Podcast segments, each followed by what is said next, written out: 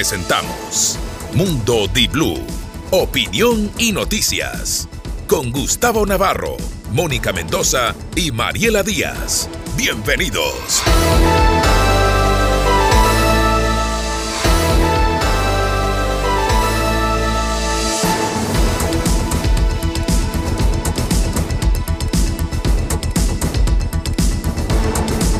Muy buenos días, damas y caballeros. 6 de la mañana con 30 minutos aquí en Diblu y todos sus diales en los diferentes rincones de la patria: Machala, Salinas, Santa Elena, Babahoyo, Quevedo, Portoviejo, Manta, Ambato, La Tacunga, Loja y también quienes nos escuchan a través de Spotify.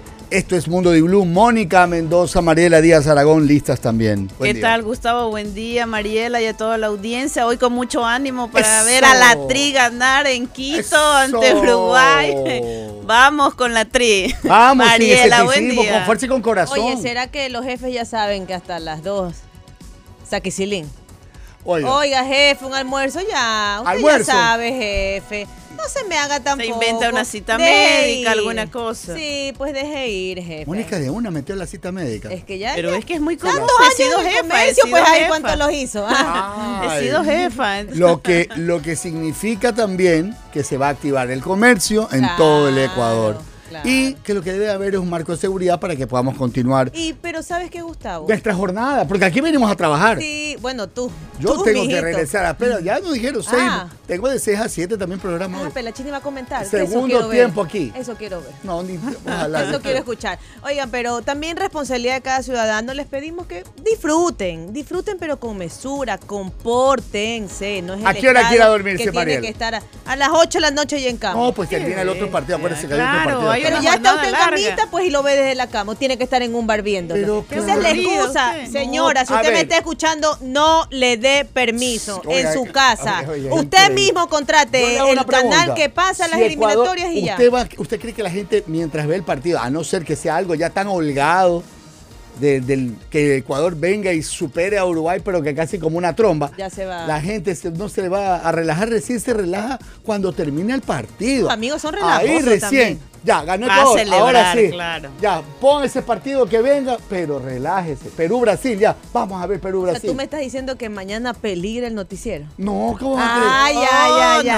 Yo pregunto nomás a ver si grabamos algo adelantado. No se preocupe, ah, aquí estamos bien, aquí estamos bien. Porque Yulai nos quedó viendo así como. Una jornada larga. ¿Dónde es? ¿Dónde es? Bueno. A ver, que, bueno, en tal caso, oiga, hoy para aquellos que de alguna manera pueden ir a visitar los diferentes santuarios, la festividad del Señor de la Agonía, patrón espiritual de algunas localidades. Oiga, usted ha ido a la playa, se ha ido a la playa, sí, sí, ya usted ha visto ese lindo santuario que es en la parte alta, pasando Santa Elena, ah, a, lo que llega a Santa Elena, Zapotal, Zapotal.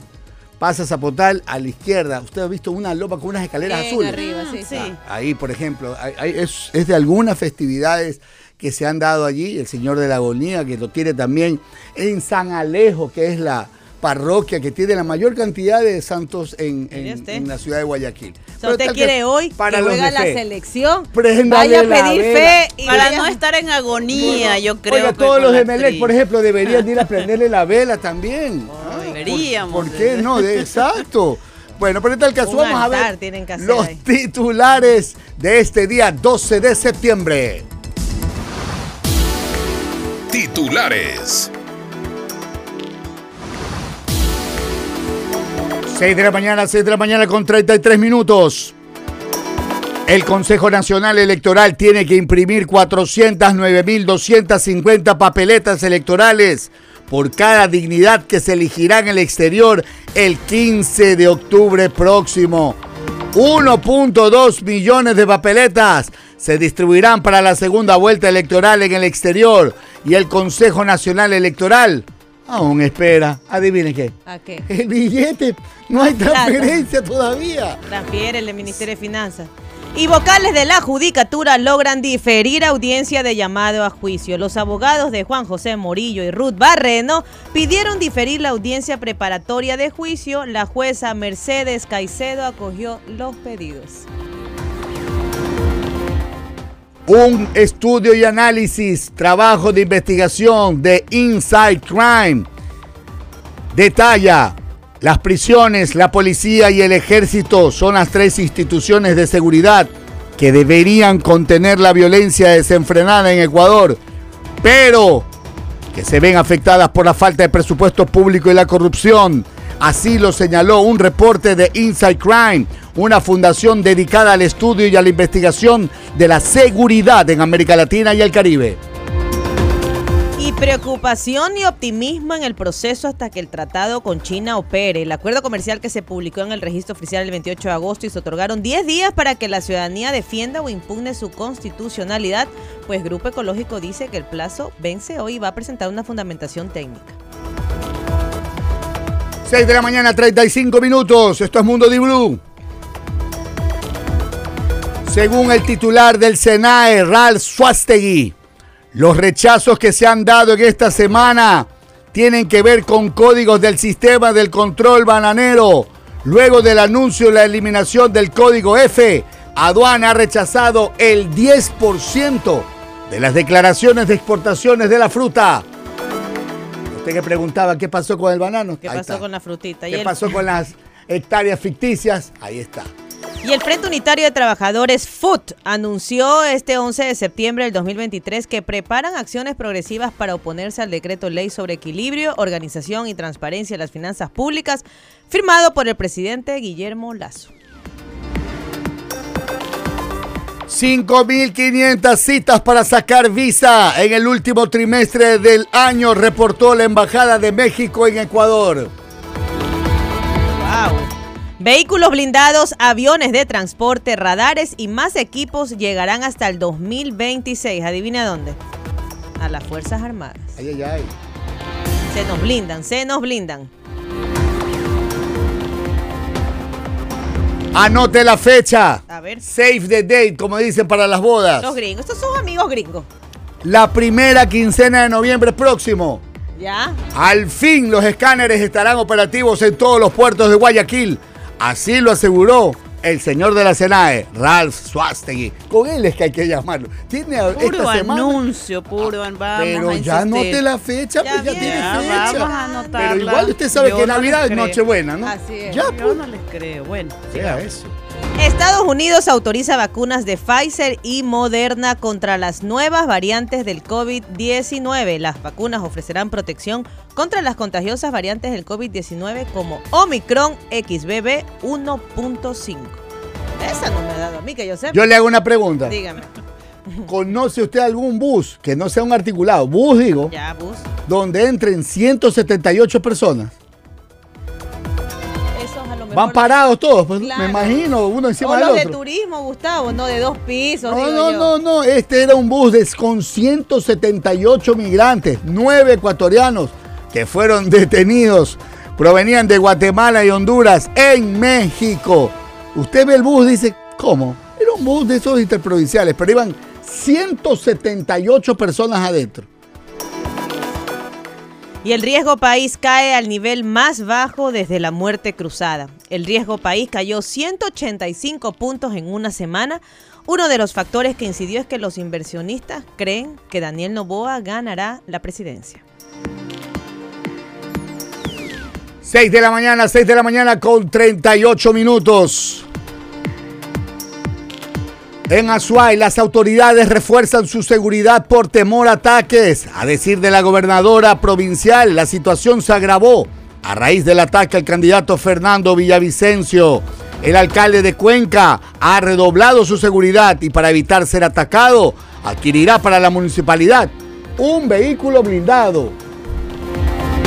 Y sobre el asesinato de Fernando Villavicencio, la orden de muerte salió desde la cárcel de Cotopaxi. Las autoridades vincularon a siete personas más a las investigaciones por el crimen de Villavicencio, gracias a la información del teléfono de uno de los sicarios y el seguimiento a una de las detenidas.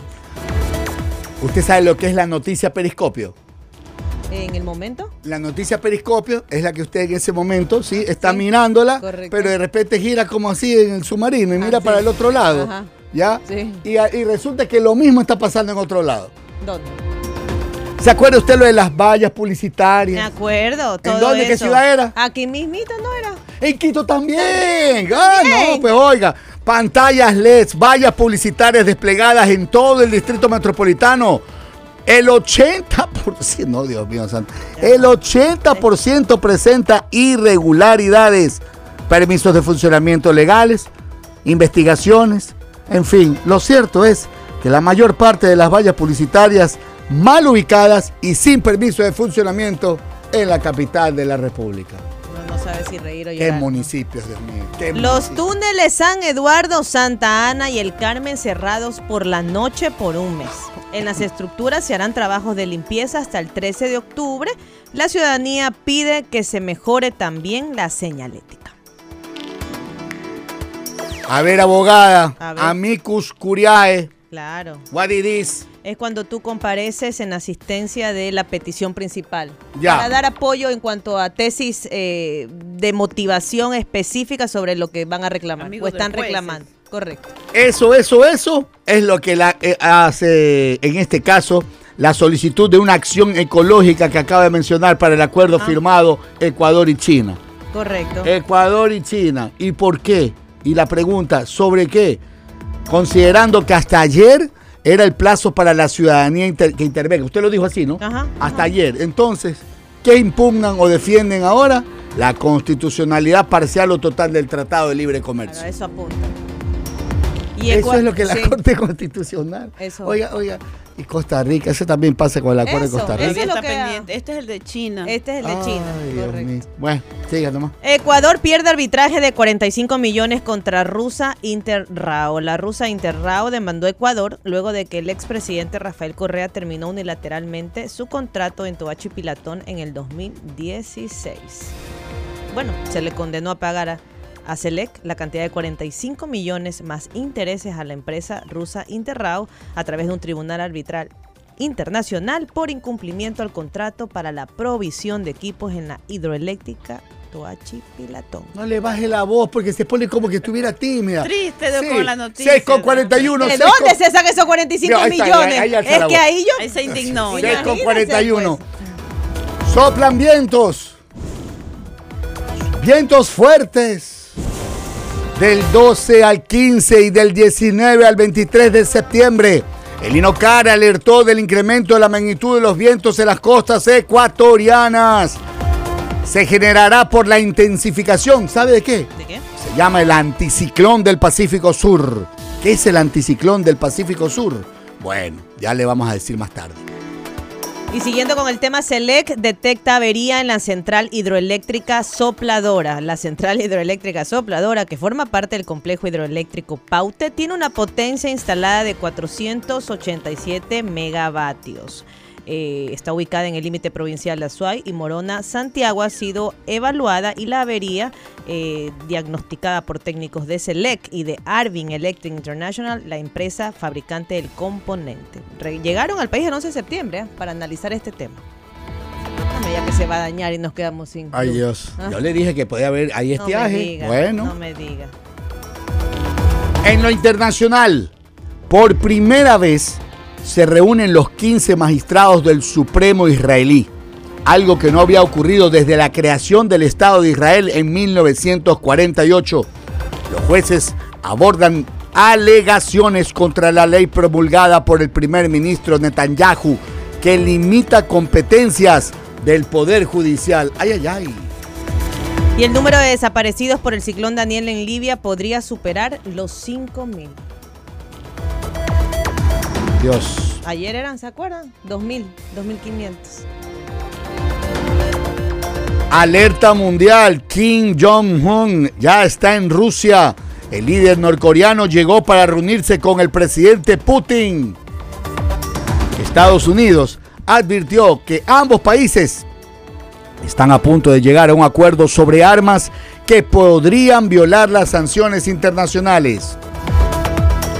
Colombia condenan a mujer que insultó de forma racista a la vicepresidenta colombiana. La Luz Fabiola Rubiano es condenada por 17 meses de prisión por delitos de actos de discriminación y hostigamiento agravado, informó la fiscalía. Daniel, no nos ataques. Daniel, no nos ataques. Palabras de la gente en Libia. El ciclón Daniel provoca devastadoras inundaciones. Cuerpos de rescate buscan a miles de desaparecidos. El fenómeno es calificado como extremo por la cantidad de agua que cayó. Grecia, Turquía y Bulgaria también están afectados. Israel denunció que Irán está construyendo un aeropuerto en Líbano para usarlo exclusivamente con fines terroristas. Desarrollemos las pero primero nuestra invitación. Hoy tenemos invitado a Carlos Ferrín, consultor de comunicación política, para hablar sobre las estrategias de la segunda vuelta electoral. ¿Qué está pasando con los candidatos a la presidencia de la República? Tenemos titulares, bienvenidos ahora al desarrollo de la información y la opinión.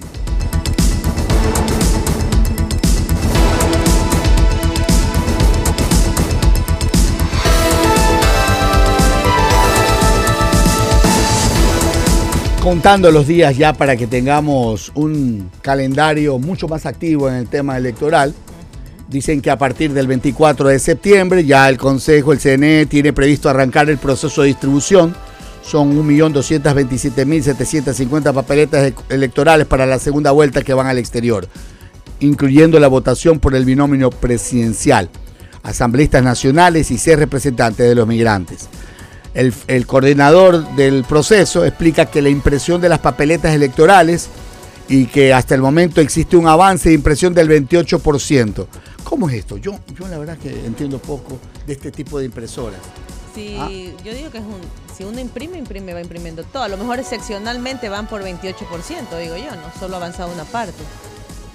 Bueno, la, se iniciaría la impresión, diría yo, bueno, pero para lo, más fácil pues, es el candidato presidencial, que es una papeleta con... Es única, o sea, todas son únicas. Pero las del exterior son para asambleístas este, nacionales y del exterior. Ahí tiene dos papeletas. el CNE necesita entre 8 y 15 días para enviar y entregar todas las papeletas y materiales a los consulados del Ecuador en el extranjero, que incluye la desaduanización y más trámites necesarios.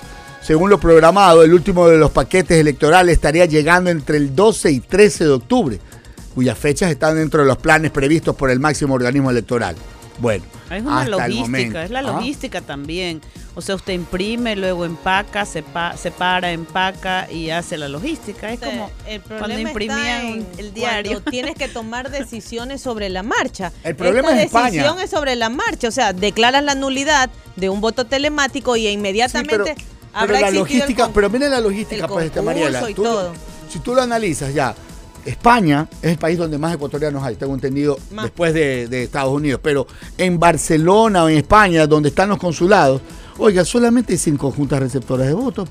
O sea, solo en la ciudad de Barcelona se espera colocar al menos 84 juntas receptoras del voto. Claro, ahí. ¿Ya? Pero hay otras que tienen dos, tres, pero Barcelona es un día de elección. O sea, se va a ver movimiento en, ciertos sectores. De las tres circunscripciones en el exterior, se habilitarán en total 635 juntas electoras. La pregunta, yo no lo conozco, ¿son suficientes? Porque hay ecuatorianos dicen, oiga, yo necesito, nosotros en, por por Murcia, vivimos hartísimos ecuatorianos, en Italia, hay sectores. ¿Dónde viven más? Hay que ver qué puntos estratégicos se han, actualizado las concentraciones de, ecuatorianos en el exterior. Es mi pregunta. Se está, primero que se está trabajando con el padrón de las elecciones seccionales del, de febrero. Recuerda usted que por la muerte cruzada no se pudo actualizar el padrón. Y también por eso era la preocupación de algunas organizaciones y analistas que nos decían que si bien en la primera vuelta un 80 o 70% de electores votaron telemáticamente, la preocupación ahora es que se incremente el ausentismo porque hay ciudadanos que no fácilmente no se pueden desplazar dentro de un país mismo. Son distancias, grandes. Y además algunos trabajan, pedir permiso, entonces era mucho más factible el voto telemático. Esto es un retroceso, la verdad, pero si se hace como debería hacerse un voto telemático, sería lo mejor para la siguiente elecciones. y lo que va a existir va a ser una elevación del ausentismo. Ahora, no hay que darle tantos palos, de todas maneras. que va a evitar ir. No hay que darle tantos palos, en el sentido de que estábamos esperando, estábamos esperando, sí, estábamos esperando un segundo golpetazo de presupuesto, pero es, estaban incluyéndolo dentro del de la segunda vuelta. Es decir, como que pero es otra logística, ya no es telemático. No, ya no. Entonces. Y el, recurso que había presentado construye, eh, fue negado por el Tribunal Contencioso y ahora ellos mencionan que van a presentar a nivel internacional un recurso, pero yo no, ya no veo eh, posibilidades de que se vaya a cambiar esta decisión, a menos que ocurra algo en el Tribunal Contencioso con otros recursos que estaban pendientes. Pero mira, pero no, hay, no es que el tema es el siguiente, no hay mesas no hay mesas conformadas. Es que, te si el voto era telemático, ¿qué mesa vas a armar? Las mismas que usaron, claro. Ya. Es verdad. Para la para las seccionales no fue telemático. No, pero ahí este se votó la consulta popular a nivel exterior, las seccionales no, pero a nivel en el exterior. Yo solo quiero saber quiénes van a conformar y cómo las van a conformar las mesas electorales porque tienes que instalar 633. Si son por cuatro, son 2.500 ciudadanos más o menos que tienes que Yo creo que recursos tecnológicos para hacer ese sorteo creo que sí existe. Pues no, no creo que estemos tampoco tanto en la Dice que son mínimo 1.905 personas que se necesitan. Los principales pero también súmale 1.279 suplentes. es decir, lo que estoy diciendo más o menos. Más de, sí, más de 3.000 personas. Creo que existe un software para eso, realizarlo de manera automática, el sorteo. Y... ¿Y quiénes serán las organizaciones políticas que inscriban sus delegados? Miren, es otro, es otro, cantar. Otro rollo. Este es otro, otro tema. Entonces, que después, ¿y qué pasa si de nuevo hay lío con estas elecciones en el exterior? Mónica Mendoza. Y le dicen, no, no pueden declarar ganador a nadie porque está otra vez en la segunda vuelta hubo relajo. Estoy justo buscando el calendario. Este, porque acuérdense que se están repitiendo. Repitiendo.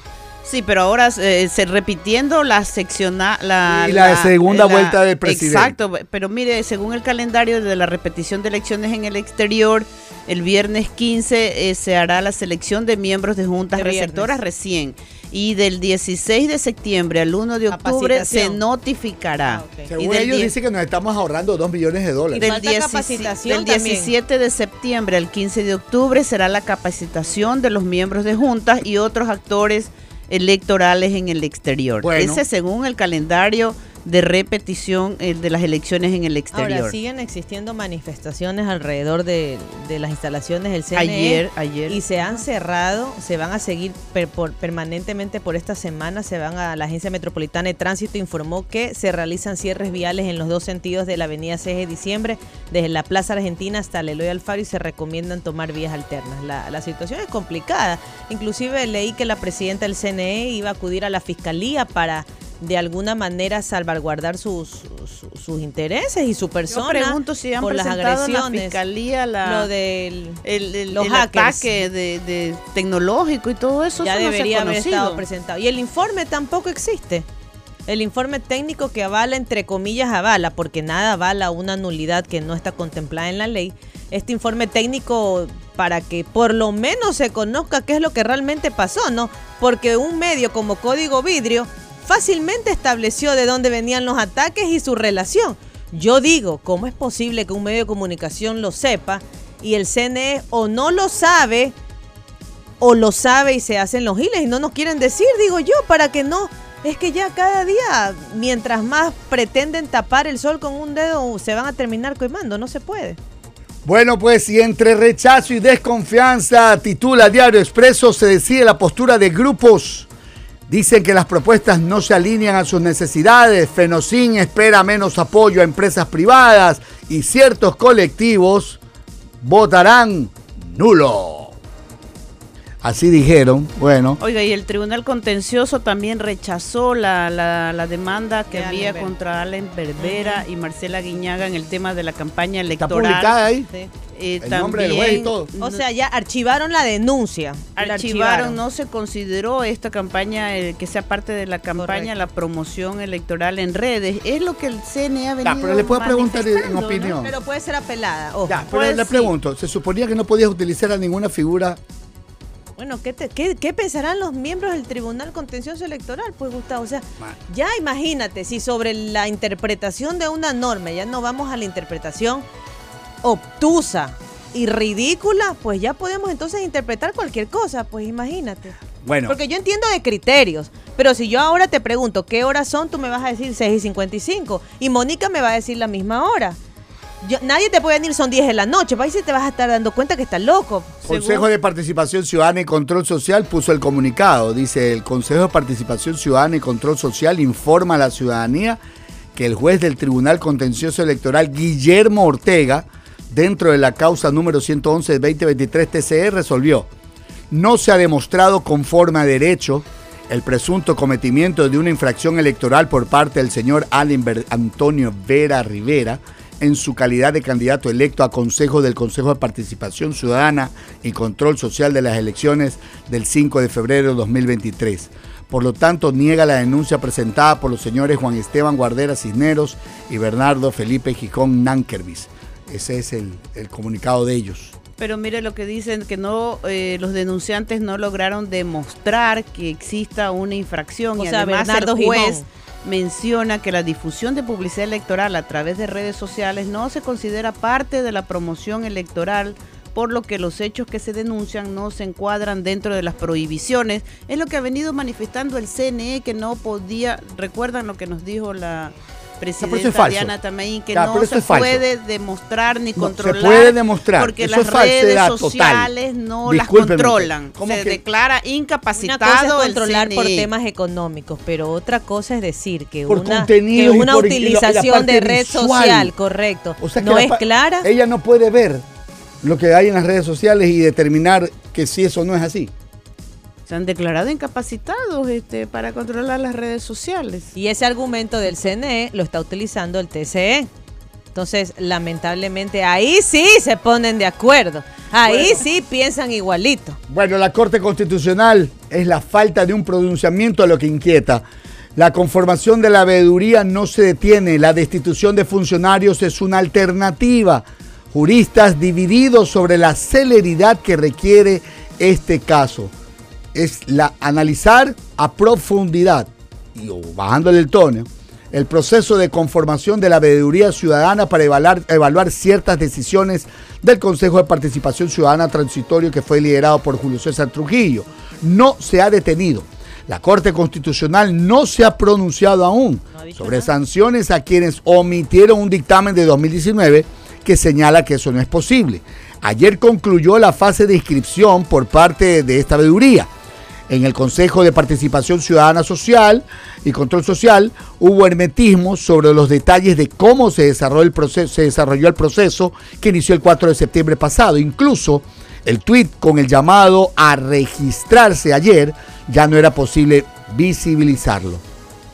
Bueno, y entonces en el detalle, Vera ha intentado bajar el tono y hasta hizo un llamado a la paz a la Corte Constitucional que debe pronunciarse. Oye, es que es grave el asunto, pues. Existe un dictamen de la Corte Constitucional que blinda todas las decisiones del, de, de, de este organismo transitorio y que de alguna manera se pretenda irse contra eso, porque el incumplimiento, eh, mejor dicho, el cumplimiento tiene que venir de todos del ciudadano que busca algo, del organismo público, del organismo privado, y que de alguna manera eh, una, un organismo como el Consejo de Participación Ciudadana pretenda desestabilizar a la Corte Constitucional. Eso es lo que se pues, quiso. Pero hay pues. abogados constitucionalistas que dicen que debería haber por lo menos un, llamado de advertencia.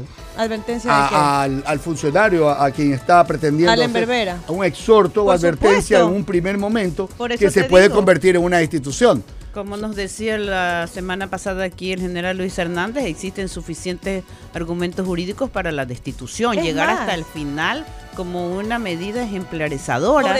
en la página sigue colgada la convocatoria que terminó ayer la inscripción, ¿no? Sobre todo cuando se mencionó que esta decisión la toma unilateralmente Allen Berbera.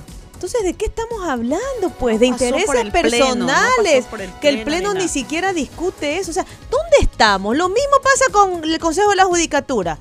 El presidente junto a Javier Muñoz y la señora Barreno hacen y deshacen ese consejo.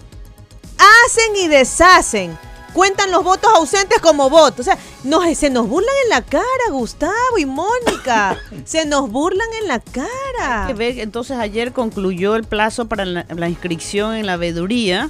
No nos, pudimos, no nos pudimos inscribir, pero hay que ver cuántas personas se han inscrito, porque Allen Berbera dijo que eso no, no, no dependía de él, sino de una subcomisión del Consejo de Participación Ciudadana. Pero ¿quién es el presidente del Consejo? Él es el presidente. Pero por supuesto. Y cuando ya se dio cuenta del grosso y graso error que estaba cometiendo, atentando contra un dictamen inclusive ejecutoriado, dice no me quiero comer, con estas palabras, no me quiero comer a la Corte Constitucional. Entonces, ¿tú crees que es necesario en este momento de crisis, que vivimos una, una muerte cruzada con sus consecuencias, donde estamos sin asamblea, que este consejo le eche más leña al fuego, como se dice escuche quién va a procesar la apelación al fallo del juez Quimis, que ya tiene fecha de audiencia. Hasta ayer se podía escribir. Bueno, ok, perfecto por sorteo, la, apelación será conocida por la Sala de lo Penal de la Corte, conformada por los jueces María Miranda Durán, María Miranda Durán, ponente, y Carmita Dolores García y Gina Fernanda Mora. En 2012, la magistrada Miranda comenzó como jueza de Manabí. Luego, en 2015, pasa a ser magistrada de la Corte de Manabí, jueza de garantías penales. Desde 2017 es jueza de la Sala de lo Penal de la Corte durante su periodo como magistrada de la Sala Penal de Manabí, resolvió la apelación del caso Brenda, un hombre protegido, sobre abuso, sobre abuso sexual, declarando inocentes a los denunciados. Anótela. La anoté. La audiencia pública es para el viernes 29 de septiembre. En primera instancia fueron hallados culpables y esta jueza, escuche bien, liberó a tres presuntos violadores con primera instancia declarados culpables. Los liberó que ha de haber visto ella en el proceso para declarar los inocentes, Gustavo? O que simplemente no quiso ver para ratificar su fallo. Ese, miren, lo que pasa en el Consejo. en primera instancia fue el culpable. Por eso, para no ratificar el fallo. Por eso digo, el, el Consejo de la Judicatura lo que pasa es un fiel reflejo de nuestros organismos judiciales. Es, estamos subsumidos en una ignorancia y corrupción. Péguese una vueltita por la Florida, péguese una vueltita por la 9 de octubre y vaya a ver a lo. Pregúntele a un usuario, ¿usted se siente con una administración de justicia eficaz? Va a ver lo que le responde. Pero Wilman Terán, ¿qué dice? Ahí haciendo mesas de trabajo en el parque diciendo que todo está bonito señora Mónica vamos a la pausa y volvemos con Carlos Ferrín, consultor de comunicación política, para conversar sobre las estrategias de segunda vuelta electoral. Mundo Di Blue, opinión y noticias. Se escucha en Ambato y Latacunga 99.7. Estás escuchando Mundo Di Blue noticias y opinión. Inicio de espacio publicitario. Me gusta empezar mi día con gran potencia, rodando fuerte con alegría, sintiendo el viento, llegando a tiempo, voy con mi fuso por el camino. Con el poder que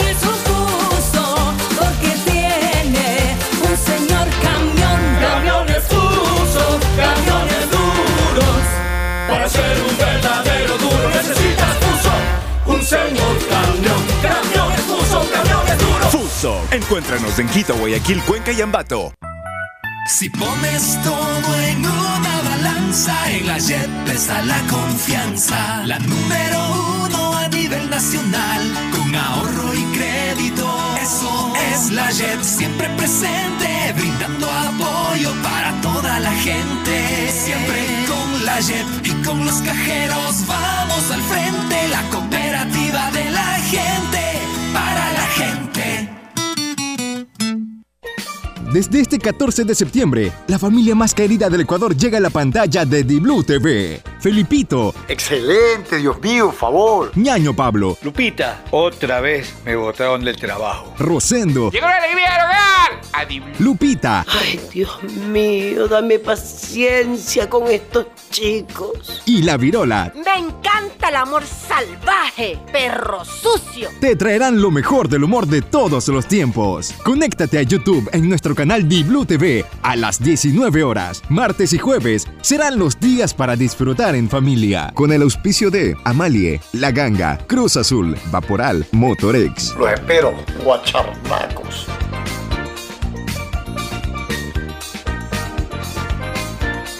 Se dice ja, se dice bo, se dice jabolines, se dice pon, se dice ga, se dice póngale jabolines. Póngale, póngale, póngale, póngale, póngale jabolines. La protección sin límites para motos y carros. Lubricantes Caboline lo tiene. Por eso, que no te pongan cualquier cosa. Se dice ja, se dice bo, se dice jabolines, se dice se dice póngale jaboline. Jaboline, protegiendo motores por generaciones.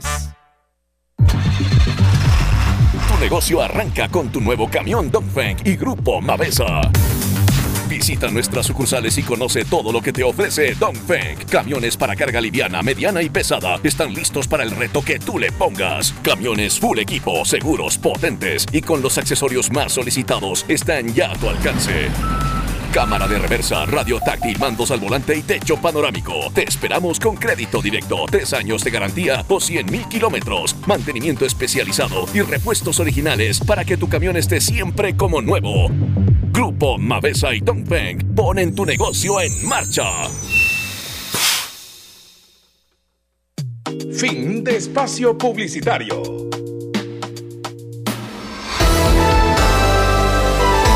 Mundo Di Blue, opinión y noticias. Se escucha en Loja 101.3.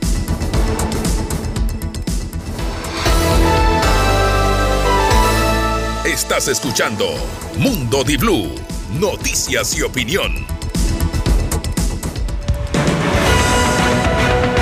Mundo Di Blue presenta Contrarreloj. Tenemos como invitado esta mañana a Carlos Ferrín, consultor de comunicación política, con quien analizaremos qué está pasando en la segunda vuelta electoral. Buen día, Carlos. Le saluda Mónica Mendoza. Me acompañan Gustavo Navarro y Mariela Díaz aquí en Mundo Di Blue. Buen día. Un saludo al panel y a la audiencia. Buenos días. ¿Qué tal, Carlos? ¿Es mi parecer o la segunda vuelta electoral ha caído en un bache, en poca expectativa entre el electorado? ¿Cuál es su lectura? Bueno, la segunda vuelta es como una especie de viaje, ¿no? Hay, uno debe tener las provisiones bien eh, cuidadas.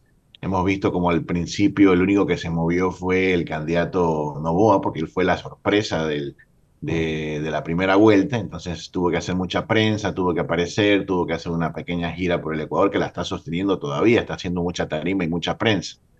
Y tenemos una Luisa González que está tratando de encontrar un poco su, su, nuevo estilo sin que sea muy dramático su cambio, aunque está bastante difícil que la gente no se dé cuenta de aquello, para entrar en un segundo mes seguramente un poco más intenso, donde los recursos van a, a notarse un poco más, ¿no? Porque es, es, es, una segunda vuelta de dos meses, ¿no? Antes era, si no me equivoco, de 45 días, ahora tenemos una segunda vuelta bastante larga y eso, y eso hace ver que los recursos de campaña los estén cuidando al máximo.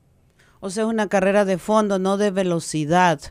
En, el caso que usted decía de la candidata de la Revolución Ciudadana, ¿están haciéndole un rebranding a su imagen o en qué momento está? Y por el otro lado, el candidato Daniel Novoa, lo que usted dice en territorio seguir, como que también se han notado algunos errores por parte del candidato, o sea, ¿son acertados o no estos dos momentos? Bueno, hay que hacer una lectura.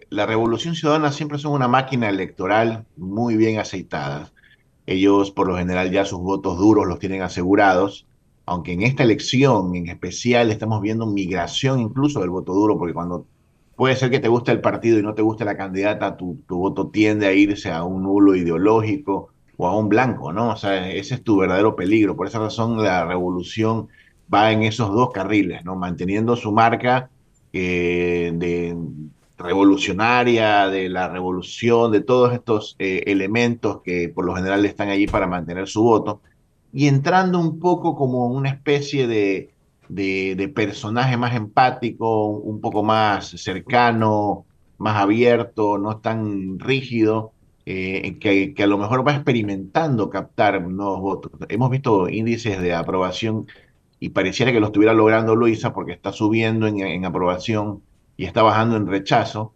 Entonces, eh, sí le está funcionando, al menos a, a, muchos quizás les parezca que no, pero son cosas que dentro del, de, del, del, goteo de constante de la campaña les va funcionando. En cambio, Daniel Novoa, él entró eh, con una estrategia bastante precisa en la primera vuelta, en la cual esperó al debate para meter su, su gol de oro y finalmente le funcionó.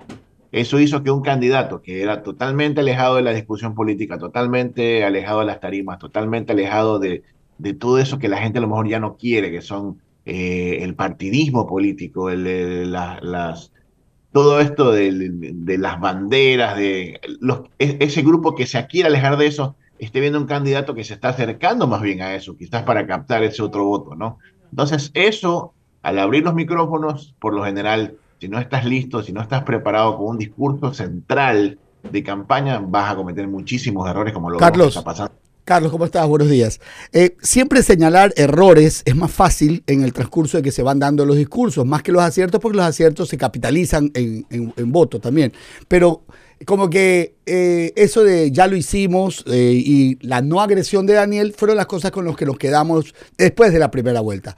Hoy el discurso de los vicepresidenciables está tomando un papel protagónico que puede ser señalado y también eh, podría, ¿qué tanto lo que un vicepresidente o una vicepresidenta en, elector, en elecciones puede hacer eh, en favor o en contra de ambos candidatos? Analicemos a los dos, tanto de Luisa González como de Daniel Novoa. Bueno, depende del discurso. Eh, nosotros vimos en primera vuelta que la intervención de un, de un fragmento ya de hace tiempo de, Andrés Arauz, todos saben que Andrés Arauz es un pro unificador de la moneda, él, está mucho en esto de lograr una moneda regional eh, para que, así como existe el euro, ¿no? Y, eso está dentro de sus tesis. Y cuando uno busca, encuentra ese tipo de contenidos y muchas veces son tomados como, eh, como, un ataque directo a la única cosa que es más popular que Rafael Correa en este país, que es la dolarización. ¿no? El rival al que Rafael no le puede ganar y, y él, y, él igualmente, que es un antidolarización, ha tenido que ceder espacio para admitir que en el caso de Ecuador la dolarización es totalmente intocable. ¿no? Entonces, cuando encuentras ese tipo de discursos donde te estás metiendo con algo más sagrado que cualquier otra cosa, que es el bolsillo, obviamente va a haber un, un, desgaste de la imagen. Y ahí las campañas han estado concentrando en encontrar este tipo de cosas. En el caso de Verónica, eh, la vicepresidenta de, de, Daniel, wow, le han encontrado una serie de conceptos que son a lo mejor muy personales de ella, que se están totalmente sacando de contexto, de contexto o poniendo en la palestra. No sé, son, y, y algunos suenan bastante preocupantes. Por esta razón, en la campaña de ellos han dicho, no, tranquilos que ella se va a encargar de, un poco más le han mandado al sector migración, lo cual tampoco ha sido un buen paso porque suena a que le están poniendo un poco una especie como de... De, de, de congelador. De, congelador, y eso es negativo también para la campaña. O sea, ambos, ambas candidaturas han escondido a sus candidatos vicepresidenciales en la primera vuelta con Arauz y ahora un poco lo que están a mí haciendo. Me, a mí me parece que el reflejo de la caricatura de Bonil jugando 50 al palo eh, Arauz dice, y salen corriendo todos a esconderse, eh, es más o menos el reflejo de. Carlos, muy buenos días. Te saluda Mariela Díaz. ¿Qué te parece como estrategia comunicacional que Daniel Novoa incorpore a su esposa? Siendo parte de su campaña de manera activa, inclusive va a entrevistas radiales, da su punto de vista, se desenvuelve. Hacen de, ejercicio juntos. Se desenvuelve de una buena manera, eh, de manera comunicativa. Ahora dice también hace ejercicio. ¿Qué te parece? ¿Qué te parece a ti esta estrategia y si se puede llamar como estrategia? Al final es la esposa y es, va a ser la posible primera dama. Bueno, pienso que le aporta muchísimo. Ella es una chica que, que también tiene su historia, ¿no? Una chica que, que, surge desde, desde una realidad personal, que eso todavía está ahí, no ha salido a, la luz. Eh, y, tiene muchos puntos ganadores, porque es una chica que a lo mejor, digámoslo así, es como que se ha superado muchísimo y finalmente ha terminado siendo la esposa de Daniel Novoa. Creo, que creo que debe siempre destacarlo muchísimo porque ahí él tiene muchas historias y también muchos puntos negativos que pudiesen surgir dentro de la campaña. Su historia personal, la de él, ¿no? Porque es su segundo matrimonio. Entonces, eh, lo que él está tratando es de afianzar que tiene una relación sólida, que tiene una relación eh, una persona que lo está apoyando, para que nadie, ni, eh, nadie ponga en duda que ella es un gran apoyo a él. Ella causa una buena impresión, tiene una buena manera de expresarse, creo que le aporta, pero cuidado, porque también cuando, cuando mucho le metes a una herramienta puede ser que esta se rompa, ¿no? Así que habría que tener cuidado de que ella finalmente no se salga de la estrategia y, logre a lo mejor después decir algo que cause cierta indignación. Son muy delicadas las campañas en esos aspectos. Ahora, esta segunda vuelta se van a sacar todos los trapos sucios, pero los más sucios, aunque no salen ni con el detergente más potente. Eh, ¿Cuál sería tu opinión o tu consejo para el candidato? ¿Salir a limpiar cada trapo sucio o simplemente no hacer ningún tipo de caso y continuar con tu campaña? ¿Cuál sería tu postura? Porque, por ejemplo, a Verónica Bat le sacan un video donde le hacía eh, campaña a Guillermo Lazo. Ten- tú le dijeras a Verónica, si tú fueras su asesor, Verónica, sal a aclarar este tema, da tu, da tu postura o hay cosas que simplemente mirar para otro lado y seguir en tu campaña. pasar. Sí. Hay un, hay un concepto que es cuando cae una gota de tinta en una pared, trata de no tocarla hasta que se seque, ¿no? Es porque si no vas a hacer un, un embarrado ahí que va a ser eh, eso de que el efecto Barbara Streisand, que tú mm, algo que no quieres que se note se termine notando más. Entonces tienes primero que hacer una medición del impacto, cuán negativo está creciendo y obviamente luego hacer una aclaración de lo que estás diciendo, siempre y cuando la aclaración aporte a, a- a despejar la duda, ¿no? Por ahí veo que lanzan ciertos comunicados como para no darle tanta relevancia. A lo mejor eso es lo correcto, pienso yo, para que exista un punto de vista y cualquiera que quiera contrastar. Porque los primeros, los, los primeros que, que, que, que son afectados son los que están contigo. Dicen, oiga, pero lo que está diciendo, por Ujú. favor, aclárelo, ¿no? Claro. Esos son los, son los primeros que tienen que recibir una verdad de tu lado, ¿no? Y, y tratar de más bien enfocarse en las cosas positivas. ¿Qué le faltan a estas campañas que, que no están presentes y que tú te das cuenta es un eje central de la campaña, algo que te dirige hacia un solo lugar? Te pongo un ejemplo, en la elección pasada, el Lazo tenía el famoso encuentro. Entonces, el encuentro se convertía en un canal conductor de todo lo que él decía. No, Una frase fuerza. claro, vamos a ir hacia el encuentro. El Y- y gobierno del encuentro. Exactamente, entonces empezaba a sumar hacia un solo lado y eso hacía que cualquier cosa que esté fuera de la planificación no se note demasiado. No hay, en- no hay en ninguna de estas campañas algo similar, menos quizás por quizás para no evocar el famoso encuentro que finalmente fue un desencuentro. Eh, y quizás, quizás para no caer precisamente en este esquema muy similar al de Lazo. Carlos. Pero que lo necesitan. Carlos, ¿a qué te referías cuando en tu página, en tu- mejor dicho, una de tus publicaciones dice no se ven fuegos artificiales todavía en la campaña y extraño a Jan Topic y su campaña? ¿Qué querías? O sea, eh, falta mucho aún, dices, para que se pueda ca- capitalizar. ¿A qué te referías con que extrañabas ese tipo de campaña? Mira, cuando Jan Topic arrancó la carrera, empezó debajo de Daniel Novoa en la, en la, en la medición. Estaba bien abajo. Entonces, él al principio trataba de introducir su personaje y, y no era, como que no era muy claro, hasta que vino un punto en que empezó él a, a- a disparar muchos mensajes y veíamos el Jan Topic que se aparecía y le decía al tendero, no, no cierres tu tienda, como- vamos a ir a un Ecuador. Y había una serie de mensajes que te, te conectaban con su idea central de campaña, que era la seguridad. Entonces, él no dejaba de disparar mensajes, era una cosa impresionante. Yo decía, esto es un ataque masivo. Él agarró muchos recursos y dijo, aquí vamos a disparar en este tramo muchos mensajes para que la gente empiece a sumarse. Eh, luego salió el famoso spot del, del- ascensor, etcétera, etcétera. Entonces, ese tipo de arremetida comunicacional donde tú dices, wow, porque la gente no entiende mucho de la política, ¿no? Sino que entiende cuando, cuando se sienta a ver el partido, solo entiende los goles nada más. Cuando tú ves este tipo de cosas, sientes que uno está metiendo más goles que el otro. Entonces, yo no veo todavía que ninguna de las dos candidaturas ya esté entrando a- al área de gol a, marcar goles, sino que simplemente están ahí esperando que no pase nada, que no me baje la puntuación. Y hay que tener cuidado porque Otto jugó muchísimo a esa estrategia y finalmente se quedó. Es que cada vez que hablan pareciera que cometieran un error. Me da la impresión que tienen temor de lo que puedan decir porque sobre eso siempre O sea, hay ataques, ¿no? Novoa tu- tuvo esa, esa visión y que los jóvenes supuestamente se habrían eh, parcializado o se habían polarizado porque dijo, ok, él está defendiendo su tesis, no ataca a nadie, no hay eh, actos de corrupción de por medio, no se le dice nada a él. Pero ya a partir de este momento hay otros discursos y hay otras cosas en las cuales inclusive el mismo Alvarito está participando. Esta figura del padre cinco veces derrotado en, elecciones y que ahora supuestamente vendría por una reivindicación política, ¿cómo la ves? Hay que tener mucho cuidado. No se trata de las personas la elección. No se trata de la historia de Alvarito personal. No se trata del hijo que defiende al padre. Se trata de que la gente realmente está en un momento de peligro. hay miedo en las calles, hay necesidades. eh, la gente en su metro cuadrado siente que no hay soluciones cercanas. Entonces, cuidado, no vas a te equivocan. creen que esto se trata de, oh, levantemos todos en, hombre, la- en hombros la historia de Alvarito. Ecuador está se peor que Venezuela, también fue una frase casi catastrófica. Mira, eh, Gustavo, lo que más vas a encontrar en esta semana, y ya lo estuve incluso hablando con algunas personas que están haciendo mediciones, es que no se han movido las candidaturas.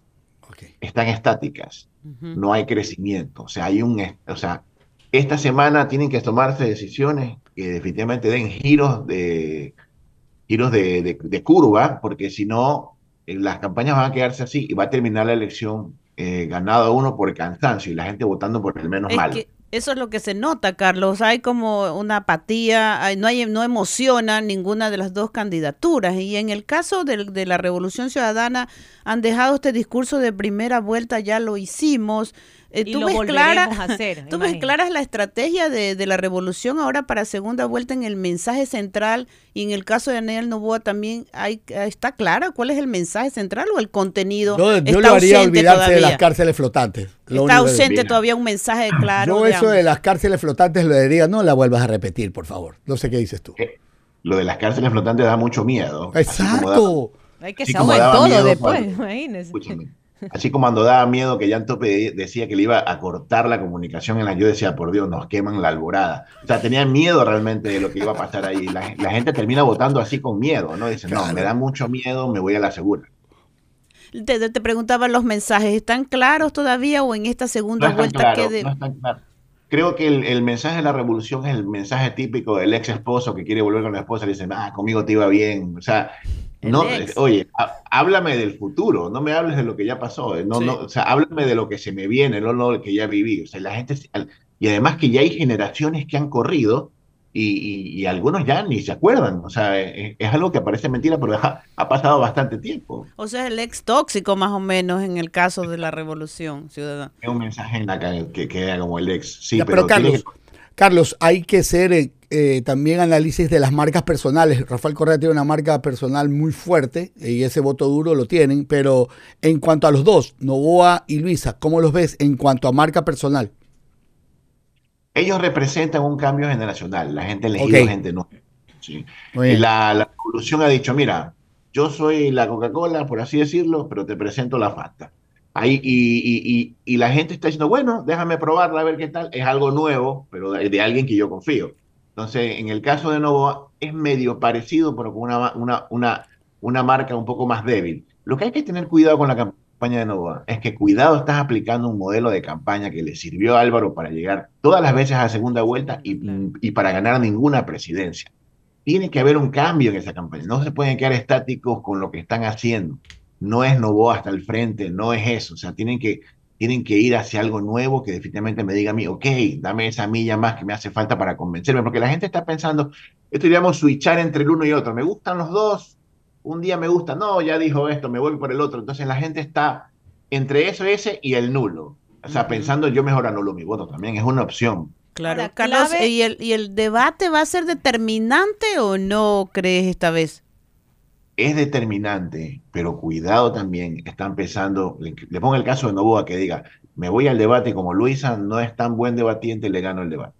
¿Qué pasa si vas al debate y te encuentras con una Luisa súper entrenada y te desbarata los conceptos, te tira para atrás tres veces? O sea, no puedes hacer gol de oro en esto de aquí. Es bastante, o sea, tienes que asegurarte definitivamente de tener muchos positivos para ganar la elección, no confiarte solo en el debate. ¿Se están enfrentando escuelas similares de asesoría de grupos que rodean estas candidaturas? De hecho, sí. eh, tanto Iván Carminiani como Vinicio Alvarado, los que están detrás de ambas campañas, han trabajado juntos, son amigos, o sea, se conocen en el terreno. ¿no? Digamos que son como grandes rivales que ya se han enfrentado antes históricamente. Listo, Carlos, muy amable. Gracias por estar aquí en Mundo de Blue. Hemos conversado con Carlos Ferrín, consultor de comunicación política. Buen día. Gracias a ustedes. Hasta luego. Chao, Carlos.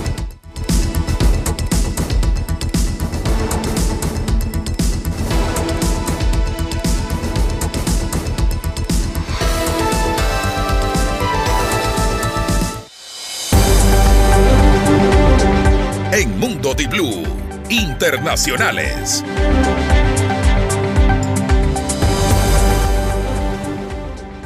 Tragedia en Libia, más de 3.000 muertos, más de 10.000 desaparecidos, más de 20.000 desplazados, manzanas enteras arrasadas, ciudades declaradas zonas de desastre, al menos dos fallas de presas confirmadas y piden ayuda internacional urgente.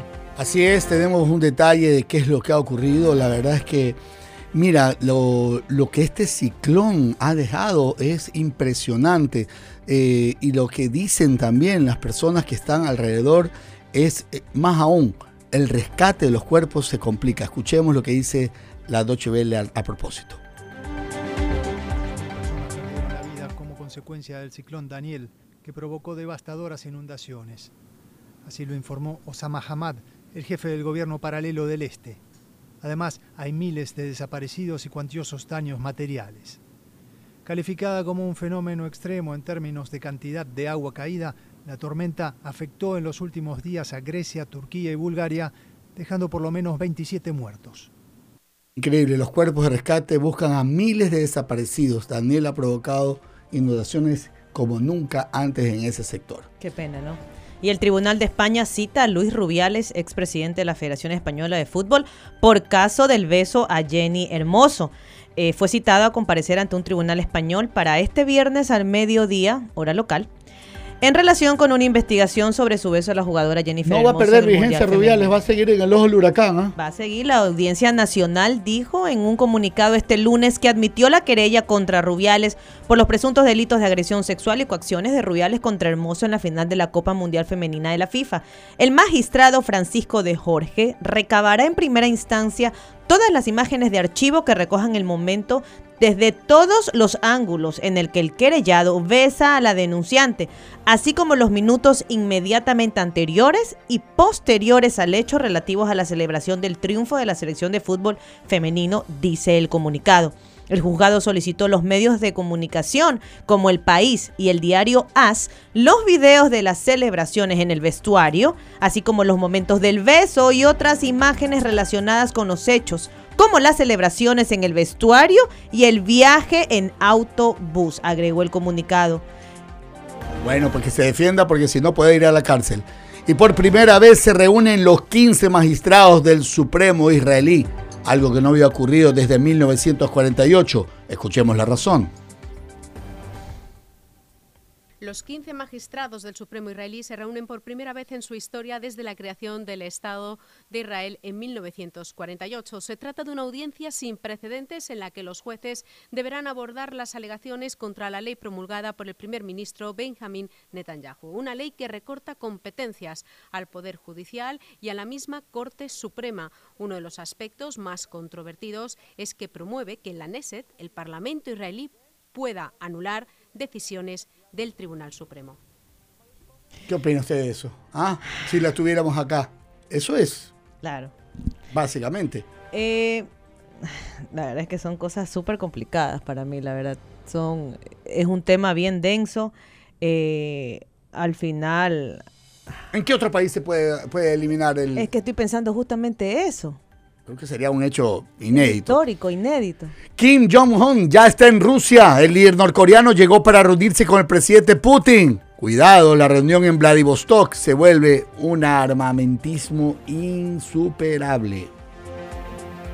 El líder norcoreano Kim Jong-un está en Rusia, donde llegó en su tren privado para reunirse con el presidente Vladimir Putin. Está previsto que Kim se encuentre con Putin en la ciudad portuaria oriental de Vladivostok. Los servicios de inteligencia estadounidenses advierten de que ambos líderes están a punto de llegar a un acuerdo sobre armas que podría violar las sanciones internacionales. Fuentes del Kremlin aseguraron que abordarán temas sensibles que no serán divulgados. Acuérdese, todo lo que está esta semana mostrando el norcoreano. Submarinos nucleares, nuevo armamento. Oiga, y en esta reunión el presidente de Rusia, Vladimir Putin, hizo breves comentarios sobre los actuales procesos penales que enfrenta el expresidente estadounidense Donald Trump, calificándolos de persecución política. Este martes Putin dijo, en lo que respecta al procesamiento de Trump, esto es bueno para nosotros en las condiciones actuales, porque muestra la podredumbre del sistema estadounidense que no puede pretender enseñar a otros sobre la democracia. Lo único que está pasando con Trump es la persecución de un rival político por motivos políticos. Y esto se hace frente al público de Estados Unidos y del mundo entero. Putin prosiguió. Simplemente expusieron sus problemas internos y en este sentido es bueno porque muestra quién está luchando contra nosotros. Nosotros, esto muestra, como solían decir en la época soviética, la apariencia bestial del imperialismo americano, la sonrisa bestial. El presidente de Rusia también dijo que no importa quién se convierta en el próximo presidente de Estados Unidos, es poco probable que algo cambie radicalmente en términos del sentimiento antirruso y de que Estados Unidos considera a Rusia como un rival y un enemigo. Y la carrera contra reloj para encontrar a los supervivientes del terremoto en Marruecos. Los equipos de rescate marroquíes tienen refuerzos extranjeros, entre ellos los españoles, y han llegado después de estos días por primera vez. Rescatistas españoles. Nos encontramos en la población de Imintela. eh, es una zona muy remota, nos ha costado casi ocho horas de carretera el llegar hasta aquí. Eh, no había llegado ningún grupo de rescate, eh, hemos llegado junto a la policía. Bueno, y el nivel de destrucción es, es absoluto, ¿no? ¿no? No ha quedado ninguna vivienda en pie y vamos a comenzar las batidas con los perros para ver si conseguimos localizar a alguna persona viva. Es increíble. Aislados por lo que el ejército marroquí emplea helicópteros para hacer llegar la tan necesaria ayuda.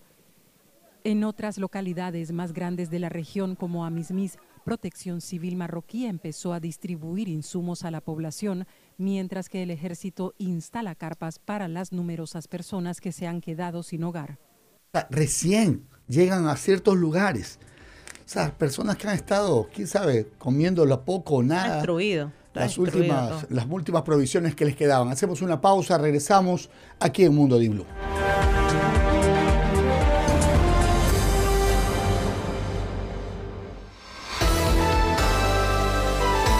Mundo Di Blue, opinión y noticias. Se escucha en Puerto Viejo y Manta, 106.9.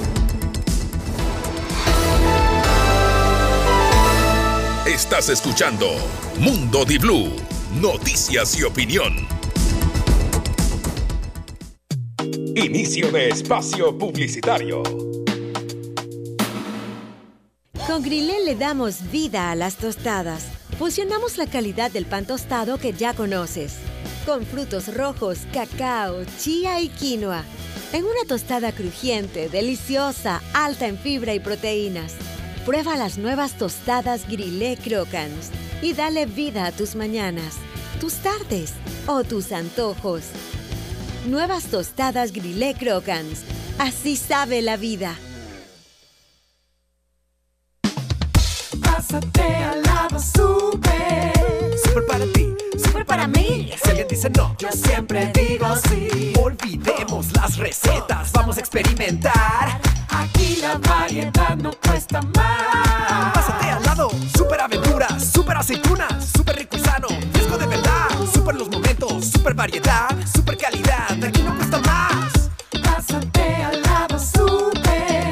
En Super Maxi, la frescura, el servicio, la tranquilidad y la variedad no cuesta más. Desde este 14 de septiembre, la familia más querida del Ecuador llega a la pantalla de Diblu TV. Felipito. Excelente, Dios mío, favor. Ñaño Pablo. Lupita, otra vez me botaron del trabajo. Rosendo. Llegó la alegría del hogar.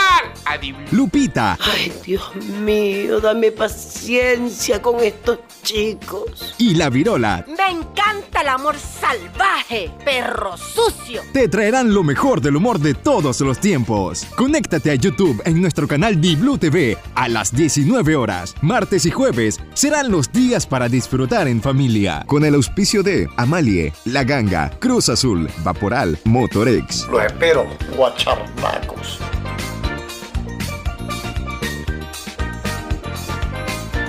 Juanito, a los tiempos. Pedro, ¿todo bien? Vi que quedó terminada tu casa. ¿Cómo hiciste para terminarla tan rápido? Fácil. Comisariato del Constructor está más cerca de ti y encuentras de todo y con precios increíbles. Varillas, cubiertas, cemento, herramientas eléctricas, iluminación LED, acabados para baños y cocina, pinturas, de todo y más. Encuéntranos en Guayaquil, Durán, Daule, Milagro, Naranjal, Quevedo, La Troncal, El Triunfo, Playas, La Libertad, Manta y Machala. Chévere, ahora seguro renuevo mi casa. Claro, ahora ya sabes dónde comprar. En el Comisariato del Constructor. Para más información, constructor.com. Encuentra a tu nuevo favorito, Chevrolet Joy Sedan Black. Viaja con comodidad gracias a su amplio espacio interior y cajuela con gran capacidad para ir con todo a donde te lleven tus ganas de pasear. Chevrolet Joy Sedan Black con cuota desde 199 dólares. Encuentra a tu nuevo favorito. Ven a Chevrolet. Aplican términos y condiciones. Fin de espacio publicitario.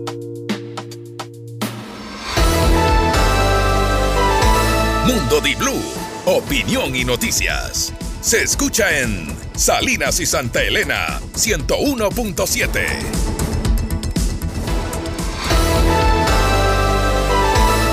Estás escuchando Mundo Di Blue, noticias y opinión.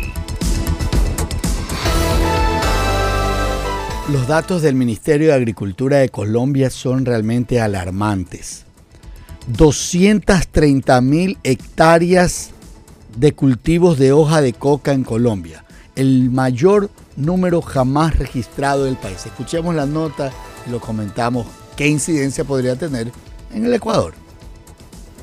En Colombia los cultivos de hoja de coca volvieron a batir un récord, según el informe publicado este lunes por la Oficina de la ONU contra la Droga y el Delito. Con 230.000 hectáreas, se registró la mayor extensión jamás dedicada al cultivo. El gobierno de Gustavo Petro apuntó que, a pesar del crecimiento tanto de los cultivos como de la producción de clorhidrato de cocaína, el crecimiento se ha dado un paso más lento que en años anteriores. Pero el, área, no hablemos del crecimiento, es el total del área lo uno que de los- preocupa. uno de ¿ah? los enemigos más feroces que tiene el mundo y que al parecer ya Colombia lo tiene ya Bueno, comparte ideología con un grupo guerrillero, no nos olvidemos de eso. Abiertamente asociado al tráfico internacional de drogas. Eso lo sabían los colombianos y votaron. Eh, Es, es sencillamente eso, lo- es, es complicado, el gobierno está azo- azotado y esa coca que no, que no van a hacer té, pues obviamente, la procesan como clorhidrato de cocaína, porque No exportan bolsitas de té hasta donde yo sé en Colombia. Ya la transforman para un producto, pues ya sabemos lo que se vende. Oiga, le cuento que Maduro celebró la nueva geopolítica mundial. En, en China estuvo. El presidente de Venezuela, Nicolás Maduro, aseguró que ve con una gran admiración todo el proceso de la nueva geopolítica mundial, porque sin lugar a dudas ha surgido una nueva geopolítica. Lo dijo en Shanghái, cuando se reunió con la presidenta del nuevo Banco de Desarrollo del Grupo de Economías Emergentes, a quien aseguró que el bloque y la institución tienen en el país latinoamericano un socio, un aliado y un amigo.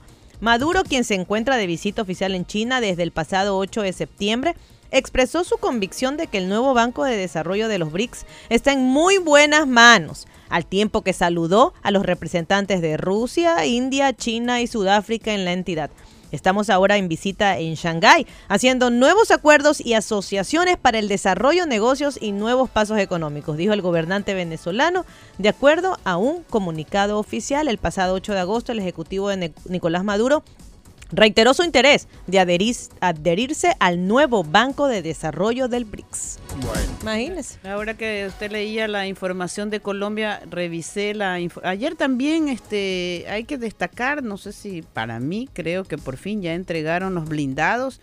Claro, el gobierno nacional. un arsenal prometió el 20 gobierno. vehículos Cobra 2 eh, de fabricación turca y también anunció que dejaba firmados ya contratos por más de mil, eh, Millones, mil sí. millones de dólares de inversión garantizada para las Fuerzas Armadas. Eh, inicialmente se habían destinado 420 millones para el fortalecimiento de la fuerza y ahora esto será hasta el 2026 que haya abastecimiento. Yo creo que eh, eso es importante, pero también hay que eh, preguntar qué está pasando con el abastecimiento de equipamiento para la Policía Nacional también. Ese, ese contrato, recuerden que lo, tuvo, lo tuvieron que declarar Lo de contratista incumplido. chalecos. Lo tuvieron que declarar contratista incumplido y se llamó al proceso al segundo oferente y se le dio el plazo para que proceda con, con aceptar o no la oferta.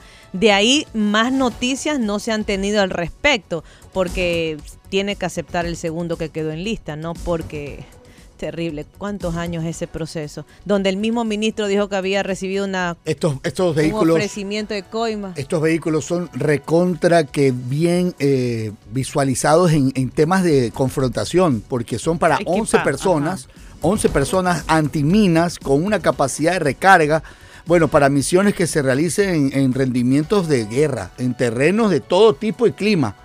¿Ya? Cinco helicópteros multipropósito Super Puma. Bueno. Dos aviones de carga C-130, dos aviones caza para exploración aeromarítima y dos buques logísticos más un radar. Ayer Bueno. dijo el presidente Lazo que este equipamiento... Son y esta- 124 que vienen en total. 124, que era para defender la democracia y enfrentar el narcotráfico. O sea, eh, si es que no se detiene el narcotráfico, como se ha mencionado, la democracia sí, la estabilidad del país está en total riesgo en estos momentos. Mientras tanto, hace pocos minutos encontraron un dron gigante en la penitenciaría del litoral.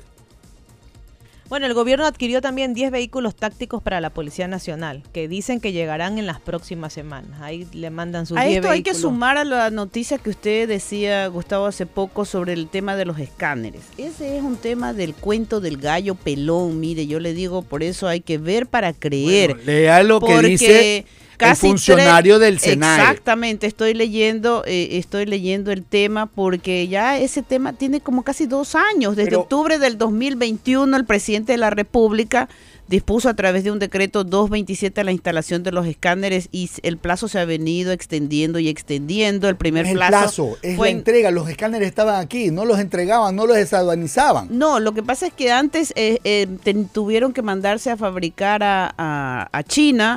Además había que hacer un reglamento de cómo deberían Exacto. operar. Había toda una tecnología alrededor de eso. Por eso desde el inicio se decretó un año para instalarse, pero eso era este, inviable.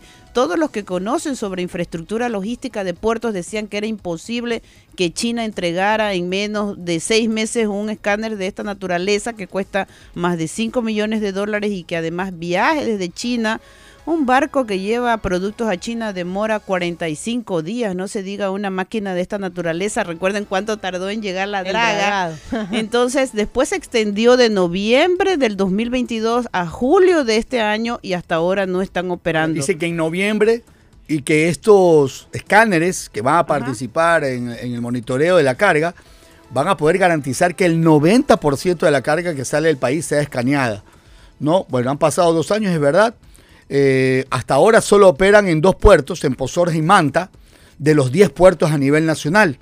A mí me parece vergonzoso. Bueno. Que primero digan octubre del 2022. Ya, ok. Luego en mayo del 2023. Pero veamos Y ahora cosa- dicen en septiembre. Pero no, pero ya es que va a funcionar. positivo, Es- ya van a va a funcionar. La. SENA es lo que tiene que hacer. O sea, e- esa es su No misión. dependía de ellos totalmente. Sí, no, no No dependía dependió de Entonces, ellos. ¿para qué dicen una fecha si no depende Bueno, de ellos? El, el ¿Para qué nos operador mienten? económico, bueno, en este caso, el funcionario reveló que desde el mes empezará a funcionar eh, en los puertos principales del país. Ojalá. Bueno, y entonces que estén operativos. Aseguró que estos 100 días han garantizado un cronograma efectivo de cumplimiento y aseguró que están por inaugurar un moderno centro de monitoreo que por temas de seguridad tampoco puede revelar Eso, su eso es ubicación. súper importante porque desde ahí van a, a hacer el control de todos los todo. puertos y se supone que es un sitio cerrado y precisamente estaba eh, todavía no claro quiénes son los que van a, a estar operando eso.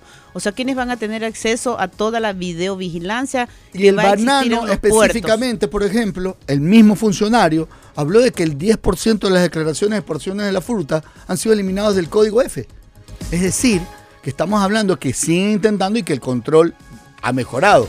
Es decir, la fruta que se exportaba a través del código F no representaba ni el 5% de las exportaciones totales semanales del sector, que se ubica en un promedio de 7.5 millones de cajas. ¿Tú sabes lo que es monitorear eso? Sí, además este Solo a través de escáneres. Además, por eso el sector bananero también se ha quejado de que no se sigue la cadena, no se respeta la cadena de frío, porque usted saca las cajas del contenedor que están a una temperatura y los, entonces por eso sí el tema de los escáneres es importante, pero no es la única medida que va a controlar el tema del, de- del narcotráfico, porque también se tienen que controlar las fronteras, pero sí es importante que ya avancemos y haya un anuncio. Esperemos que se cumpla para noviembre, estaremos pendientes.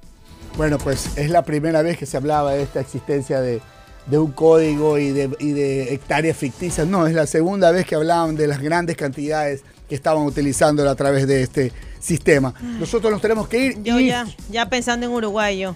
En Uruguay, yo pienso en Ecuador, en lo que En Ecuador, puede Ecuador, hacer. exacto, los Vamos. Hay que pensar en el rival para sacúdase. aniquilarlo.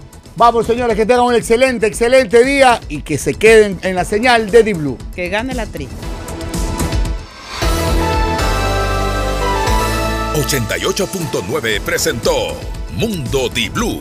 Opinión y noticias. Con Gustavo Navarro, Mónica Mendoza y Mariela Díaz. Hasta la próxima.